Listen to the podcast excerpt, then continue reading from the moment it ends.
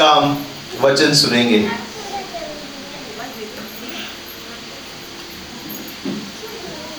क्यों ना प्रार्थना करके हम आगे बढ़े। लेट्स प्रे आमेन आमेन सो मैं सबसे पहले एक सवाल से शुरू करना करूँगा। क्यों परमेश्वर, स्वर्गीय परमेश्वर ने यीशु मसीह को, अपने पुत्र को स्वर्ग से इस धरती पर क्यों उसको भेजना पड़ा? मनुष्य उस का रूप धारण किया, क्यों उसे इतना बड़ा कदम लेना पड़ा? जैसे आप टाइटल देख सकते हैं for us a child is born हमारे लिए एक बालक उत्पन्न हुआ, पैदा हुआ। हमारे लिए एक बालक को भेजा गया पूरे संसार के लिए। क्यों? कभी आप सोचे मेरे जैसा भी, मैं भी सोचता हूँ कि क्यों ज़रूरत था परमेश्वर को कि मनुष्य का रूप धारण करके भेजा।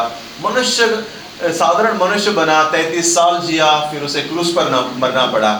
क्यों नहीं? परमेश्वर ने एक पवित्र स्वरदूत को भेजा होगा। क्यों नहीं? पवित्र सरदूत को भेजकर हमारे लिए कुर्बानी दिया होता तो अच्छा होता। या फिर परमेश्वर तो परमेश्वर है, वो वहाँ बैठे उंगली घुमाता और कुछ जो बुरा है संसार में सब कुछ साफ़ कर देता। कर सकता था राइट कर सकता था। क्या परमेश्वर से कुछ असंभव है? कुछ असंभव है? जागते रहो मेरे साथ में, ठीक है? लास्ट में खाना खाएँगे।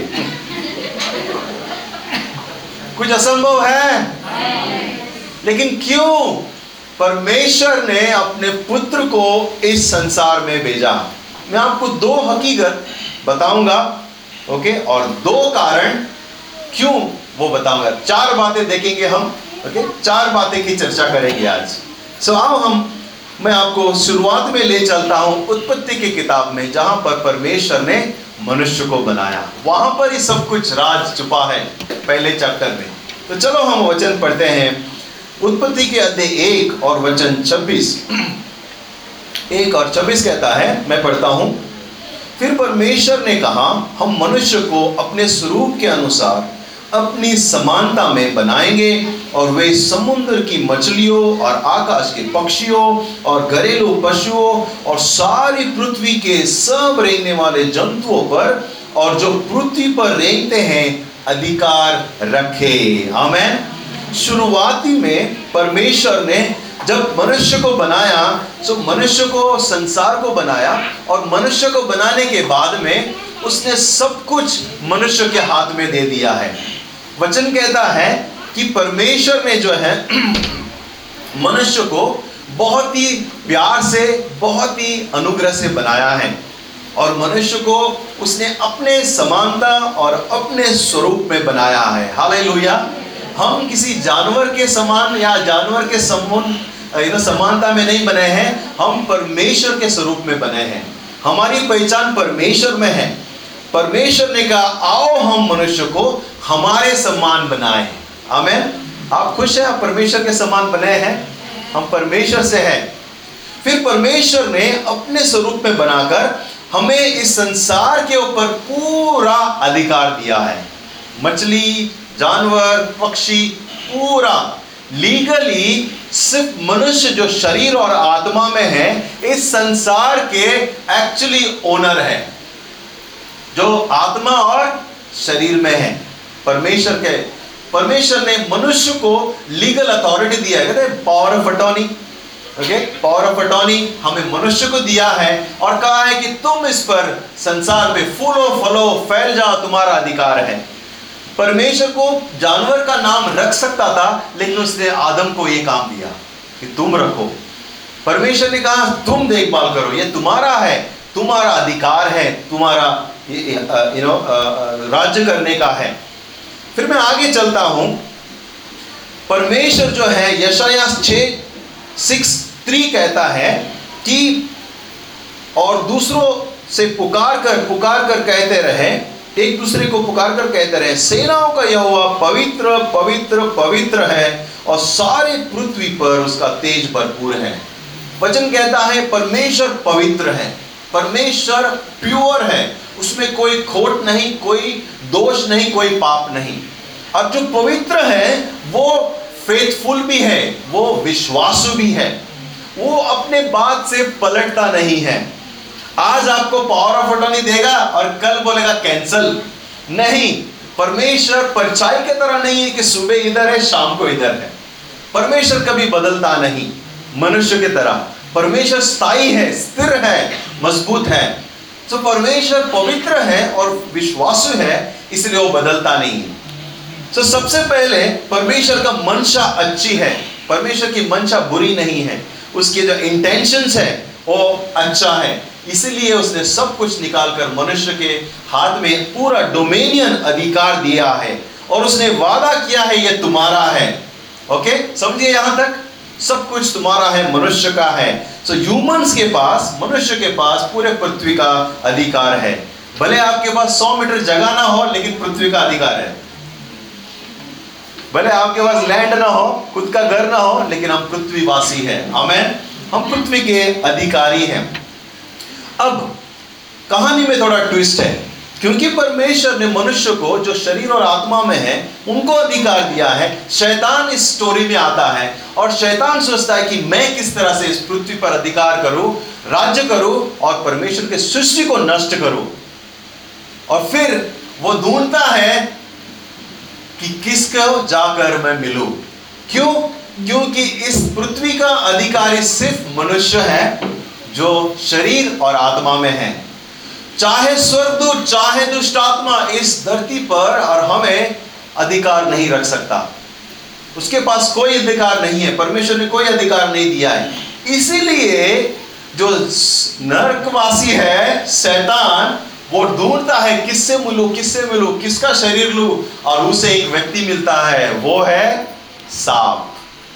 सर्प मिलता है उसे और वो शायद गया होगा सांप के पास और बोला होगा सांप भाई साहब, थोड़ा मेरे को तेरे अंदर जाना है और तेरा शरीर इस्तेमाल करना है, क्योंकि वचन कहता है, शैतान सांप में होकर आया और हवा से बात किया।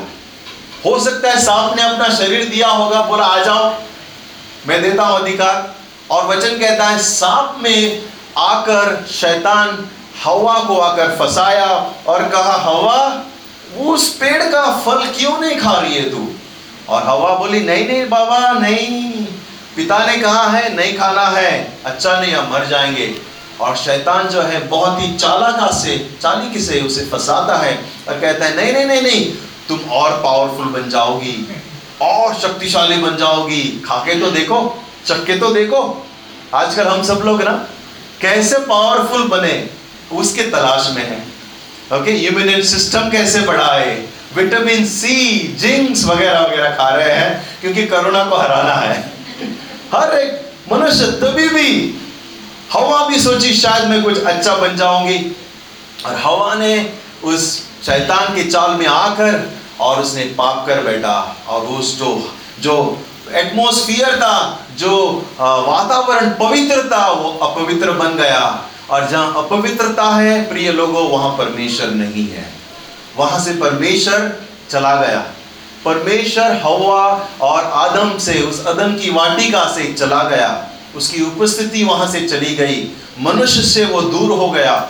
मनुष्य से अपनी दूरी रख ली। मनुष्य और परमेश्वर के बीच में दीवार आ गया। और आपको पता है इसमें क्या हो गया?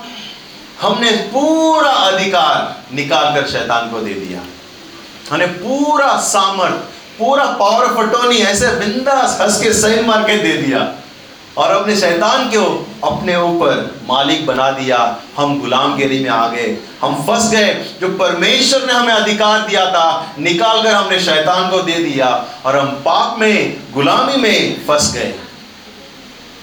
लेकिन अब आता है क्रिसमस की स्टोरी हाले अब तैयार है?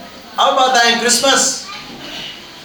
शैतान को परमेश्वर आता है और गुड न्यूज़ यह है, परमेश्वर आता है और शैतान को प्रॉमिस करता है। कहता है है शैतान, जिस स्त्री को तूने फंसाकर तूने इस संसार में प्रवेश किया है, जिस स्त्री के द्वारा तूने इनके ऊपर राज्य किया है, गुलामगिरी में डाला है, मैं उसी स्त्री के द्वारा एक दिन आऊँगा और तुम्हारे सर को मैं कुछ लूँगा। हाले मैं स्त्री स्त्री के द्वारा आऊँगा। और उसी समय परमेश्वर ने यह वादा किया शैतान से, मनुष्य का पुत्र जन्मेगा।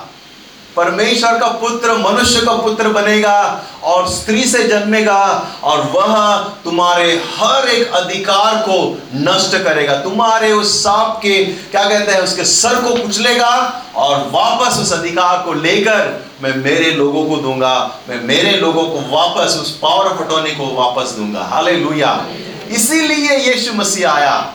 हम खोए हुए उस अधिकार को।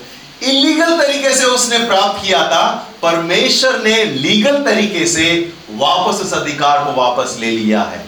हमें उसने गड़बड़ किया, झोल किया, लेकिन परमेश्वर परमेश्वर है। वो न्यायी है और वो पवित्र है। वो झोल नहीं करता, वो गड़बड़ नहीं करता। वो एकदम अपना शब्द रखने वाला परमेश्वर है। वो न्यायी परमेश्वर है। वो बोलकर झूठ बोलने वाला परमेश्वर नहीं है। इसलिए प्रिय लोगों, हमारा परमेश्वर जन्मा, इसलिए आज हम क्रिसमस मनाते हैं। इसलिए हम उत्साहित होते हैं। हर क्रिसमस हम हो सके उतना एंजॉय करते हैं। क्यों? क्योंकि यीशु मसीह हमारे लिए जन्मा था हमारे लिए बालक पैदा हुआ, जो न्यायी है, पराक्रमी है, प्रेमी है, अनुग्रह से भरा हुआ है। हमें वापस परमेश्वर से मिलाया है। अब हम दो बातें देखें। सबसे पहले, क्रिसमस के वजह से यीशु मसीह ने इस संसार के साथ शांति, समझौता किया है। शांति, समझौता? क्यों? क्योंकि रोमन के अध्याय पाँच दस कहता है फाइव टेन कहता है कि हम सिंफुल नेचर में थे और परमेश्वर के साथ दुश्मनी में थे। हम पापमीय स्थिति में थे और परमेश्वर से हमारा दुश्मनी था। हम दुश्मन हो गए थे। लेकिन यशाया नौ और छः कहता है, मैं पढ़ता हूँ, क्योंकि परमेश्वर, क्योंकि हमारे लिए एक बालक उत्पन्न हुआ, हमें एक पुत्र दिया गया और प्रभुता उसके कंधों पर होगी और उसका नाम अद्भुत युक्ति करने वाला पराक्रमी परमेश्वर अनंत काल का पिता और शांति का राजकुमार रखा जाएगा। कोई कहे आमेन? आमेन। वो शांति का राजकुमार है। पूरा अधिकार उसके कंधों पर है उसके पास है। वो सब पे राज्य करने वाला है और वो दो दिन का नहीं अनंत अनंत काल का परमेश्वर है। हाले वो अनंत काल का परमेश्वर है। उसने जिसने सारी सृष्टि बनाई उसके साथ उसकी दुश्मनी हो गई क्योंकि लोगों ने पाप किया। लोगों ने उससे बिछड़ गए, जुदा हो गए। लेकिन हमारा यीशु को प्रिंस ऑफ़ पीस कहा जाता है। शांति का शांति का राजकुमार। वो शांति का राजकुमार है। प्रिंस ऑफ़ पीस है। शालोम कहते हैं उसे। शांति का राजकुमार है। और प्रिय लोगों, अगर दुश्मन के साथ शांति से रहना है, देश जो अलग अलग देश दुश्मन होते हैं। अगर उनको शांति के साथ रहना है, दोस्ती करना ही अच्छी बात है, क्योंकि कभी भी हमला हो सकता है। और यीशु मसीह आया हमें पिता के साथ शांति, समझौता करने के लिए। अगर आपको परमेश्वर की शांति चाहिए, आप परमेश्वर से पहले शांति, समझौता कर लो। आपकी शांति कोई छीन नहीं सकता। अमेन आपका शांति परमेश्वर में सुरक्षित रहेगा। और परमेश्वर आया यीशु मसीह का पुत्र हमें शांति समझौता करने के लिए। यमुना तीन सत्रह और अठारह पढ़ते हैं। यमुना तीन सोलह सबको पता है? तो आओ हम यमुना सत्रह यमुना तीन सत्रह अठारह पढ़ते हैं। क्या कहता है? परंतु परमेश्वर का पुत्र यमुना तीन सत्रह अठारह क्योंकि पर, परमेश्वर का परमेश्वर ने अपने पुत्र को जगत में इसलिए भेजा इसलिए नहीं भेजा माफ़ करना कि जगत पर दंड की आज्ञा दे, परंतु इसलिए कि जगत उसके द्वारा उद्धार पाए। जो उस पर विश्वास करता है, उस पर दंड की आज्ञा नहीं, परंतु जो उस पर विश्वास नहीं करता, वह दोषी ठहराया जा चुका है। इसलिए कि उसने परमेश्वर के एकलौते पुत्र पर विश्वास नहीं किया है। हमें वचन कहता है, यीशु मसीह हमें पनिशमेंट करने के लिए नहीं आया, हमें दंड देने के लिए नहीं आया, बोलने के लिए नहीं, तू पापी है, तू पापी है, तू पापी, तू नर्क जाएगा। ये बोलने के लिए नहीं आया, लेकिन वह इसलिए आया कि हमें उद्धार दे, हमें बचाए, हमें नया जीवन दे, हमें परमेश्वर का पुत्र और पुत्रिया कहलाए। हमारी जो दुश्मनी है परमेश्वर के साथ में, उसको समाप्त करें। हमें पिता से वापस मिलाए। इसलिए यीशु ने कहा, मैं ही मार्ग हूँ, मैं ही सत्य हूँ और मैं ही जीवन हूँ। वचन कहता है, रोमियो पाँच और आठ, परंतु परमेश्वर हम पर अपने प्रेम की भलाई इस रीति से प्रकट करता है कि जब हम पापी ही थे, तभी मसीह हमारे लिए मरा। जब हम पापी थे, प्रिय लोगों, यहाँ पे यहाँ पे सबसे ज़्यादा उम्र वाला कितना रहेगा? ओके शायद मेरी मम्मी जो है सबसे यंग लग रही है यहाँ पर। सौ साल भी नहीं रहेगा उसका। राइट लेकिन आपको पता है यीशु कितना साल पहले आया था? 2000 साल। 100 यू नो अगर कैलेंडर शुरू हुआ तो 2021 इयर्स और परमेश्वर जानता था कि हम पाप के बीच में से उत्पन्न होंगे। हमें उसकी ज़रूरत है। जब हम पापी ही थे, परमेश्वर हमारे लिए रास्ता बना कर गया। इसलिए कहा, मैं ही मार्ग हूँ, मैं ही सत्य हूँ, मैं ही जीवन हूँ। अगर हम उसमें बने रहेंगे, हमारा जीवन आशीषित और अनुग्रह से भरा होगा। हमें दूसरी बात मैं बोलकर समाप्त करूँगा। To save and salvation to give salvation बचाने और हमें मुक्ति दिलाने के लिए आया था। क्रिसमस जब हम मनाते हैं, हम यह कहते हैं, प्रभु, आप मुझे बचाने आए थे। आप मुझे मुक्ति दिलाने आए थे। हमें तो बचाने के लिए और मुक्ति दिलाने के लिए आए थे। मरकुस का अध्याय, मार्क टेन फोर्टी फाइव। मरकुस दस और पैतालीस क्या कहता है, देखो। मरकुस दस और पैतालीस। क्योंकि मनुष्य का पुत्र इसलिए नहीं आया कि उसकी सेवा टहल की जाए पर इसलिए आया कि आपकी सेवा टहल करे और बहुतों के लिए, छुटकारे के लिए अपना प्राण दे दे। यीशु मसीह इसलिए आया, राजा की तरह। आज किसी ने प्रार्थना किया ना कि प्रभु, आप राजा की तरह नहीं आया, है ना? आप रूलर की तरह नहीं आया, आप गरीब बनकर आए। यहाँ पे शायद हम लोग का शायद कम से कम म्यूनसिपालिटी के हॉस्पिटल में तो हमारा यू नो जन्म हुआ है। यीशु का जन्म घोटों में हुआ है। ओके गौशाला में हुआ है। जहाँ पे कोई फैसिलिटी नहीं था। कोई वार्ड नहीं, कोई बेड नहीं।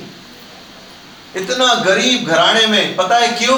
ताकि आप और हम जो साधारण लोग हैं, उसके साथ मेल कर सके। हमें परमेश्वर के साथ कोई भी मेल कर सकता है। और कोई नाम नहीं है, सिर्फ़ यीशु नाम है। प्रेरित चार, प्रेरित कहते चार। और बारह कहता है, और किसी दूसरे का द्वारा उद्धार नहीं, क्योंकि स्वर्ग के नीचे मनुष्य में और कोई दूसरा नाम नहीं, जिसके द्वारा उद्धार पा सकते हैं। केवल एक ही नाम है, और वो नाम है? वो नाम है? हाले जब हम यीशु में विश्वास करते हैं, प्रिय लोगों, हमें हर एक डर से प्रभु हमें मुक्त करता है। दो तरीका का डर है। एक मरने का डर और दूसरा मरने के बाद मरने का डर। समझे कुछ? डर सिर्फ़ कोरोना से नहीं है। कोरोना सिर्फ़ हमें इस दुनिया से ले जा सकता है। हम उससे डरे जो अनंत काल के मौत को भी जीत लिया है। जो नरक का जो मौत है, उसको भी जीत लिया है। इस मौत के बाद और एक मौत है। वचन कहता है, जिसने यीशु पर विश्वास नहीं किया, उस पर दंड की आज्ञा है, लेकिन जिसने विश्वास किया है, उस पर नहीं है। और दंड पता है क्या है? नरक है। और प्रभु इसीलिए आया, ताकि हमें नरक से बचा सके। जो मसीह में है, मरते हैं, वो दुखी नहीं होते, वो व्याकुल होते हैं, कि हम उस व्यक्ति को, हमारे बीच में से हम मिस करेंगे। लेकिन हम इसलिए नहीं रोते कि वो हमारे साथ अनंत जीवन में नहीं रहेगा। वो हमारे साथ अनंत जीवन में रहेगा। क्योंकि यीशु ने कहा, जहाँ मैं हूँ, वहाँ तुम भी मेरे साथ साथ रहोगे। यह वादा है। और यीशु में पाप के लिए मुक्ति है। पाप से मुक्ति है। जो यीशु पर विश्वास करता है, हर एक पापों से, हर एक श्रापों से, हर एक शैतान के हर एक योजनाओं से परमेश्वर मुक्ति देता है। हाले यीशु में हम सुरक्षित हैं। लेकिन एक काम करना है। अगर इस नया जीवन में प्रवेश करना है तो इस मुक्ति में प्रवेश करना है तो इस अनंत जीवन में प्रवेश करना है तो एक काम करना है। रोमियो दस और नौ कहता है, यदि तू अपने मुँह से यीशु को प्रभु करके अंगीकार करे और अपने मन से विश्वास करे तो परमेश्वर में तुम्हारा उद्धार निश्चय ही है। ज़्यादा बड़ा काम नहीं करना है। हिमालय नहीं चढ़ना है। तपस्या नहीं करना है सालों साल, एक ही काम करना है, उद्धार पाने के लिए क्या है? यीशु को अपने मुँह से अंगीकार करना है। और कहना है, प्रभु, तू मेरा प्रभु है, मैं तुझे स्वीकार करता हूँ। और वचन कहता है, जब हम स्वीकार करते हैं, परमेश्वर हमें उद्धार देता है। क्योंकि यीशु मसीह यमुना दस दस कहता है, चोर आया था केवल चोरी करने, नष्ट करने और ढा करने के लिए। लेकिन यीशु मसीह आया हमें जीवन देने और अनंत काल का जीवन देने। अच्छा जीवन देने के लिए। प्रिय लोगों, शैतान ने लोगों को बहुत सताया है, बहुत ही नष्ट किया है। चोर सिर्फ़ चोरी करने नहीं आता, वो हमसे सब कुछ चुरा भी लिया है, हमें नष्ट भी करता है, हमें वो तकलीफ़ भी देता है। लेकिन यीशु ने कहा, मैं जीवन देने आया हूँ। मैं ऐसा जीवन देने आया हूँ जो सिर्फ़ पृथ्वी पर नहीं है लेकिन पृथ्वी के बाद भी अनंत काल के लिए आप उसमें एंजॉय कर सकते हैं। हाले लुया तो हाले लुया आप खुश हैं कि प्रभु में ऐसा जीवन है कि हम सिर्फ़ पृथ्वी पर नहीं आजकल लोग सिर्फ़ हम पृथ्वी का ही सोचते हैं। सोचते हैं कि कल क्या होगा अगले साल क्या होगा। आप भी, भी आप सोच रहे होंगे 2022 कैसा होगा पता नहीं। कैसा होगा 2022 के डेल्टा ओमिक्रॉन पता नहीं और और कौन कौन आने वाला है? ओके माइक्रोसॉफ्ट गूगल पता नहीं क्या क्या है। हम सोच रहे कैसा होगा, लेकिन मैं आपको बताना चाहता हूँ, इस शाम को और आपको प्रोत्साहन करना चाहता हूँ परमेश्वर हमें, हम सुरक्षित है। क्योंकि उसका वादा है, मैं सिर्फ़ अच्छा जीवन देने नहीं आया हूँ, लेकिन मैं बहुताई का अच्छा जीवन देने आया हूँ। आमेन। हालेलुया। वो अच्छा जीवन देने आया है बहुताई का अच्छा जीवन, जो सिर्फ़ एक या दो साल के लिए नहीं, अनंत काल के लिए है। इसलिए, पिता ने इस पुत्र को, जो मनुष्य का रूप धारण करके आया था, बहुत ही अति महान किया। अति महान किया। मैं वो वचन पढ़ के मैं समाप्त करूँगा। फिलिपिन के अध्याय दो। अगर आपके पास बाइबल है तो खोले। फिलिपिन के अध्याय दो, पाँच से नौ हम पढ़ेंगे। और उसके साथ साथ मैं वर्शिप टीम को कहूँगा प्लीज़ भी स्टैंड बाय आप रेडी रहे। हमें गीत के द्वारा समाप्त करेंगे सेलिब्रेशन करके। फिलिपिन के दो और पाँच से लेकर ग्यारह हम पढ़ेंगे। अब मेरे साथ खोले। जैसे मसीह यीशु का स्वभाव है, वैसे ही तुम्हारा भी स्वभाव हो। जिसने परमेश्वर के स्वरूप में होकर भी परमेश्वर के तुल्य होने को अपने वंश में रखने की वस्तु न समझी वर्ण अपने आप को ऐसा शून्य कर दिया कि दास का स्वरूप धारण किया और मनुष्य की समानता में हो गया और मनुष्य के रूप में प्रकट होकर अपने आप को दीन किया नंबर किया और यहाँ तक आज्ञाकारी रहा कि मृत्यु को हाँ क्रूस की मृत्यु को भी सहली इस कारण परमेश्वर ने उसको अति महान भी किया और उसको वह नाम दिया जो सब नामों में श्रेष्ठ नाम है, कि स्वर्ग में और पृथ्वी पर और सारे पृथ्वी के नीचे वे सब यीशु नाम पर, यीशु नाम पर घुटना टीके। और परमेश्वर पिता की महिमा के लिए हर एक जीव अंगीकार कर ले कि यीशु मसीह ही प्रभु है। यीशु मसीह ही प्रभु है। आमेन। यीशु मसीह जो स्वर्ग का और सृष्टि का परमेश्वर है, वो नम्र बना और मनुष्य बनकर, साधारण मनुष्य बनकर आया, ताकि हम और आप नया जीवन में प्राप्त करें। प्रिय लोगों, क्रिसमस का यही संदेश है। यही है, जब हम आपको हैप्पी क्रिसमस कहते हैं जब आपको कोई मैरी क्रिसमस कहता है, वो यह कह रहा है कि इस सच्चाई में सच्चाई की बधाई हो और उसमें आप यू नो एंजॉय करो।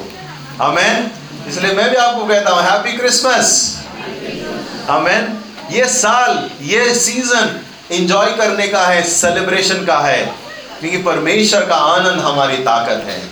आमेन आओ हम एक गीत के द्वारा समाप्त करें।